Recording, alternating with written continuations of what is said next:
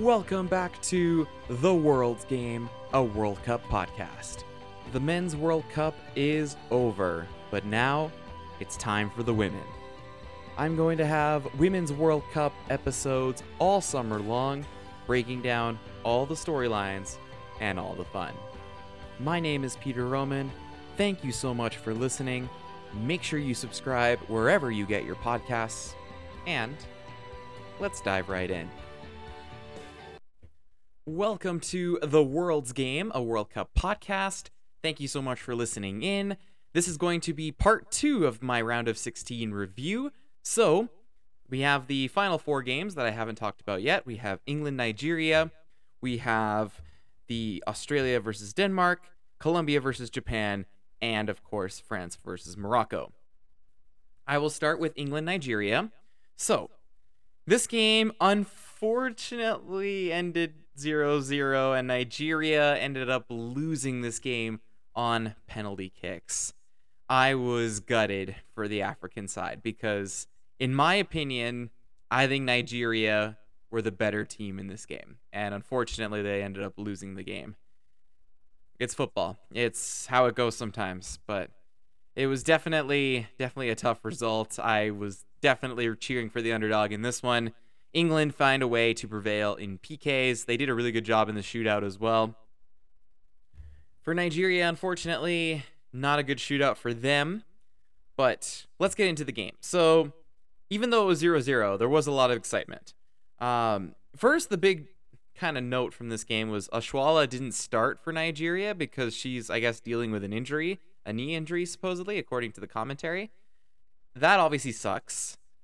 However, and this might be a controversial statement, I actually think Nigeria played better without her in the game.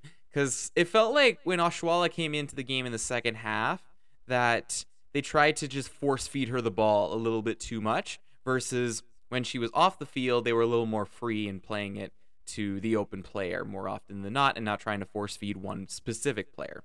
That was just a personal thing that I thought I saw out of their attack. But let's break down the game. So in the sixteenth minute, and again, I apologize if I butcher names, uh, Plumtree, the left back for this Nigeria team, she ended up smashing the ball off the crossbar, and then Earps had to make a really good save just shortly after. And man, oh, that, like, when that shot came off, I really thought it was going in, and I know that a lot of the reaction on social media was certainly of the same mindset. They definitely thought it was going in, rang off the crossbar, and so kept it at zero zero. England ended up getting a penalty kick in the thirtieth minute that V A R ended up taking away correctly, in my opinion. Now, this wasn't like... This wasn't, in my opinion, a complete black or white decision. Like, this was kind of a very weak foul, and one that, in my opinion, should not have been called, and, in my opinion, was correctly reversed. However, I see an argument the other way. I just don't think that would be the case. I just don't think there was enough contact to warrant a foul in that situation. Just my personal opinion, having been a referee for five years. So, so that was a big moment in the game, was England had a penalty taken away. And then we had the second half of the game where Nigeria, again, had a lot of chances. They had a lot of good crosses, a lot of dangerous moments. Daly actually came the closest, I think, on the England side of things. She had a brilliant header that ended up getting saved by um, Nnado- Nnad... Okay. I really struggle with the goalkeeper's name. Nnadozie? I was probably really wrong, but I, I really tried. It's... Yeah. I really tried to, like, practice that before I did this. But the goalkeeper for Nigeria made a great save on her. And that was kind of England's only real chance of the second half. Otherwise, it was mostly Nigeria in control. And then we had the big red card moment. So England's best player in this tournament, or at least the person who I think's been the best player in the tournament, Lauren James, ended up getting sent off because she stepped on the back of a Nigerian player by the name of Alozi. So initially, this was given a yellow card on the field. V A R, in my opinion, correctly intervened and told the ref to go look at it, and then the decision was made that this should be a red card. In my opinion, this was a violent conduct play, which warrants a red card, And so Lauren James was sent off uh, towards the end of like regular time. So England were going into extra time, like the additional thirty minutes, down a player because Lauren James got sent off. Lauren James will be suspended for at least the quarterfinal game, but we'll see how far that goes because with these kind of plays, sometimes they end up being more than one game, but we'll have to keep an eye on it. So anyway, in the extra time, not a whole lot happened. I was actually a little disappointed Nigeria weren't a little more like ruthless, a little more like forcing the action and trying to really press England into getting a goal because in my opinion, when you're up a player and if the other team is tired, if you can press them and more importantly, just pepper them with shots, just nonstop attack, really go for the kill, go for the win. And I don't think Nigeria, I think Nigeria was almost a little too content in my opinion, settling for P Ks in the additional thirty minutes. But, you know, those are mistakes you live and you learn from, right? But then we get to the shootout and England, their shooters made their kicks and Nigeria didn't. They had some really bad ones that unfortunately missed the net. And so heartbreaker for the Nigerian team and they're going home. They became very close, maybe the closest we've seen because no African team has ever won a knockout game at the Women's World Cup. I mean, if there's anybody closer than this Nigeria team, I mean, I don't know. Nigeria were the better team in this game. I think they deserve to win. Unfortunately, as beautiful and as exciting sports can be, they can be just as cruel at the same time. For England, they can breathe a sigh of relief because they got away with this game. But, man, it's outside of that China game, it has not been impressive from the European champions. And I get it. I get it. Like, half the team that won the European championships, like half the team that won the Euros isn't here because of injuries and other things. So I get it. But they still have like a lot of really good players out there and I feel like they should be playing better. But either way, England at least got the job done. They're through to the next round and we'll, we'll see. Like I have my doubts as to whether or not England can actually win this whole tournament, but could they win another round and go to the semis? Yes, I definitely think they could. But we'll have to wait and see. Unfortunately, Nigeria goes home, but considering all the turmoil that they're dealing with on and off the field with their federation, I think what Nigeria accomplished at this World Cup was amazing. They were able to get out of the group and eliminate the Olympic champions in Canada. Like, that's that's humongous. They also beat Australia. They're the only team to have beaten Australia so far. Little spoiler. So, yeah, it's it's a tournament to remember for Nigeria. They should be very proud of their performance. It's just a shame they, they couldn't get one to go in against England in this game. All right, on to the next game. We had Denmark versus Australia. This game ended up finishing two nothing in favor of the hosts as Australia move on to the quarterfinals, eliminating Denmark. So this game, in my opinion, had a couple big moments, but for the most part was pretty straightforward. Australia were the better team in this game. They deserve to go through. Australia opened the scoring thanks to a brilliant pass by Mary Fowler. Fowler's pass sent in Caitlin Ford. Ford was in all alone and slotted it into the back of the net to put Australia up one nothing in the first half. Great attack from the Australians. Denmark caught out defensively, and that happened again on the second goal. Hayley Raso ended up getting the second. Fowler, again, just... she was the player of the match for me. Like, Fowler's passing in this game, Fowler's movement in this game was on point. She really had command of the game, and it led to the second goal that Raso ended up scoring. Van Egmond got a beautiful little assist laying it off for her. And so that put Australia up two nothing, and that was all they needed to advance to the next round. Sam Kerr also finally made her World Cup debut. She came on for the last like ten minutes or so. Looked a little rusty, as you would expect, someone coming off a calf injury. But the fact that she was able to go at all is great for the Australians.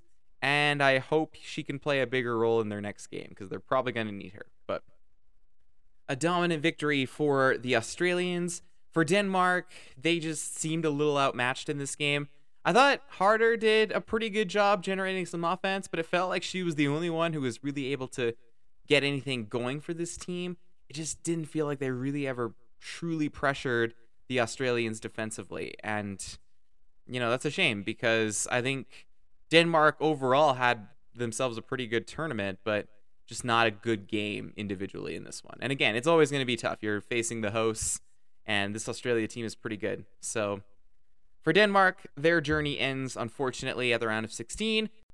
I think they should be incredibly proud. They made the round of sixteen for the first time since nineteen ninety-five. And, you know, they were at least competitive in this game, even if maybe a little outmatched and, you know, never really that threatening to win. But, you know, it's, this wasn't like a blowout or anything like that. Denmark, I think, did themselves very proud in this tournament, ultimately. Just, you know, not a, not the best performance on the day kind of thing. For Australia, they're going through into the quarterfinals, and so we will have a host nation in the final eight. It is always better for the tournament if the host at least goes somewhat far because it keeps the fan interest up, it keeps the attendance up for the tournament, generally speaking. So Australia is through to the quarterfinals. We'll see if they can go a step further because the last two hosts, Canada and France, have both gone out in the quarterfinal stage. We'll see if Australia can break that trend as they go into their quarterfinal game. So that's pretty much it for that game. Moving on to Colombia and Jamaica. So Colombia won this game one to nothing, the final score. They became the first team to finally score on the Jamaican defense. Jamaica's defending again was exceptional in this game. In my opinion, though, of all the round of sixteen games, this had to be the most boring.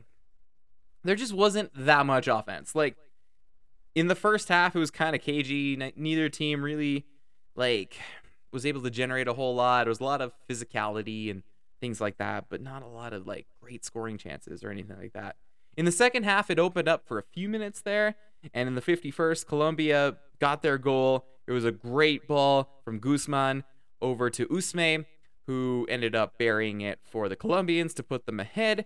And then there was a crazy sequ- crazy sequence where Jamaica nearly put the ball in. They ended up hitting the post from a free kick, only to have Colombia spring a counterattack that was denied, although probably offside. But either way, it was that was exciting. And then Drew Spence in the eighty-first minute had a golden opportunity to head it into the net. Unfortunately, she missed. And that was it for Jamaica. That was probably their best chance to tie the game, and that was it. And it ended one nothing the final. Colombia go through. That is the first victory, by the way, by a South American nation in the knockout stage of the Women's World Cup for the South American teams that aren't Brazil. Brazil is the only South American team to have won a knockout game prior to the Colombia win. So, congratulations to Colombia for making history. And they will be playing England in the quarterfinals. For Jamaica, ultimately a tremendous tournament for them. They had to deal with so much crap off the field. The fact that they made the round of sixteen at all is extremely impressive. They only gave up one goal throughout four games. Very, very impressive defensively. Sadly, they only scored one goal in those games. So not enough offense, but plenty of defense and something to build on. That's the biggest thing for this Jamaica team. This is something that you can genuinely build on and try to improve and come back even stronger next time. For Colombia, they're going through to the quarterfinals. As I said, they will be playing England. So, you know, Colombia did beat Germany. Now, granted, Germany didn't even make it out of the group, but I don't think this Colombian team is going to be phased. I don't think they're going to be scared of England. I think it should be a very competitive, highly entertaining quarterfinal match. So I can't wait to watch. And of course, it'll be interesting to see because England will be without Lauren James, of course, who got the red card. And Colombia, they have their own little superstar that England will have to try and stop. So we'll see how it goes. But either way, not the most exciting game ever, but a big-time win for the Colombians. So that brings us to our final game of the round of sixteen, France and Morocco. So, this game, unfortunately, was basically over in the first half. France tore them apart, and it was three nil after one. Diani scored in the fifteenth minute, Daly scored in the twentieth minute, and Les Omer in the twenty-third. Basically, all of these attacks were generated because France were able to exploit the wings. Like, Les Omer and Diani would quite often, like, drift out wide only to cut back in the middle. Daly and Bacha on the wings were just a nightmare for the Moroccans. They just, they had such a difficult time dealing with that, and it ended up being three nil after the first half. France got a fourth goal in the second half, and that was it. That was all she wrote for this game. Sadly, not Morocco's best performance. I thought their midfield, like their center midfield pair did okay, like Chebak and Nakash, but I mean, I don't know. They're just, defensively, it was kind of a fire drill back there. Like, they just couldn't defend the France attack. They couldn't deal with the speed. They couldn't deal with the width. And that was ultimately game, set, match. So, tough one for Morocco. But considering, you know, the expectations of this team and everything else, they should be incredibly proud of the tournament that they have put forward. And they have definitely done their entire nation very proud. This was a truly historic tournament for Morocco. They got two wins in this World Cup. They beat South Korea and they beat Colombia. And, you know, they lost to Germany and France, but, I mean, a lot of teams lose to Germany and France. I don't think there's any shame in that. And, of course, I have to talk about Benzina. Benzina is the first ever Women's World Cup player to wear a full hijab while she plays.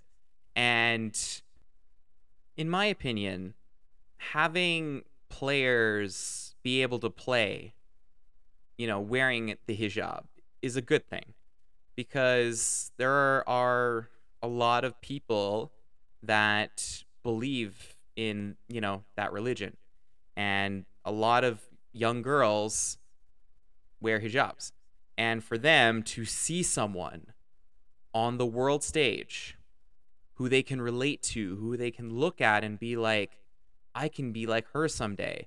And for them to feel like sports aren't an obstacle, aren't something that, you know, like this is something they can do. This is something that they are capable, they are very capable of doing. I think that's inspiring. So yeah, Benzina, easily one of the best stories of the World Cup. You know, it's not easy being the first, that's for sure. Whether it's wearing a hijab, whether it's, you know, being openly gay, or, you know, whether it's, you know, being the first, like, player of color or whatever, whatever it is. Like, it's not easy being the first, but there has to always be a first. And then that will hopefully lead to seconds and thirds and fourths.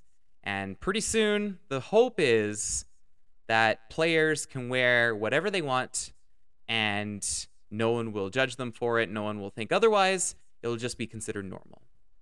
Maybe that's a utopian dream, but that's the way I feel, is that I hope eventually we can get to a point where all of this stuff just doesn't matter. It's just people wear what they wear, and people are who they are. And we accept that, and we just, we play. Because it's football. It's the beautiful game. So, but again, Morocco, great tournament. For France, they move on to the quarterfinals to play Australia. Now, I have to be one hundred percent honest about this. This is my most anticipated quarterfinal game. Out of all the ones, this is the one I'm looking forward to the most. Because in my opinion, both teams, I feel like have equal, like have an equal like number of things at stake here. So, Australia are obviously hosting this thing, but Australia have also never made the semifinals before at the Women's World Cup. So Australia is looking to make history and advance to the semifinals for the first time ever. France has only done it once. They made it in twenty eleven to the semifinals. Outside of that, they haven't been here. So both teams have a chance to realistically make the final at this point, and I think it's going to be a great game. I think these are two very, very talented teams, and they both, like, if they... Whichever team loses this game, it feels like this is going to be looked at as a disappointment for both teams if they lose. But if they win, true elation, true joy, and it'll be considered a success if they win, and the tournament will be considered kind of a disappointment if they lose. And I don't know if any other game really has those stakes on that game in the same way.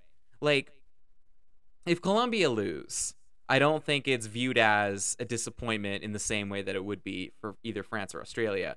And same thing if Spain lost, same thing if the Netherlands lost, and same thing if Japan or Sweden lost, at least in my opinion. I think for both of these teams, they should feel like they sh- like they should be the ones going to the semis.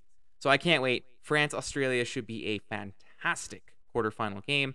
And to be honest, they all sound pretty great. England, Colombia will be an interesting match. Japan and Sweden will likely be a tactical cage match, but I'm looking forward to that one as well. And then, of course, Netherlands and Spain. One of those two is also going to the semifinals. We are getting down to the nit and gritty of the Women's World Cup. And so I, yeah, this is what I live for. I love these knockout games. They're always very exciting. Lots of drama, lots of pressure. And one final note before I end this episode. There's a very good chance that we get a new champion. Japan is the only previous champion left in the tournament. Sweden has never won the Women's World Cup. Netherlands, Spain have never won it. Australia, France, as I mentioned, have never won it. England has never won this thing. Colombia has never won this thing. So, j- unless Japan wins the tournament, we will have a new champion this year, which I think is great and very, very exciting. So I can't wait to see who makes the final, who makes the semifinals. And so that's it. That's all I got for this episode. So coming up next, I won't have a quarterfinal preview. I just don't have the time in my own personal schedule. So I will have quarterfinal reviews when those games finish up. And so I'll talk about those games. And then I will be able to do a semifinal preview in preparation for those games. It's just the way my schedule worked out. I don't have time, sadly, to do a quarterfinal preview, but I will do a semifinal preview. And then, of course, I will be breaking down the World Cup final when we get that match. But be on the lookout after the conclusion of the quarterfinals for more of my reviews. Thanks for listening. Thank you for listening to this episode of The World's Game, a World Cup podcast. The music is from Pixabay. There will be new episodes throughout the Women's World Cup, so make sure you subscribe and don't miss a moment of the twenty twenty-three World Cup.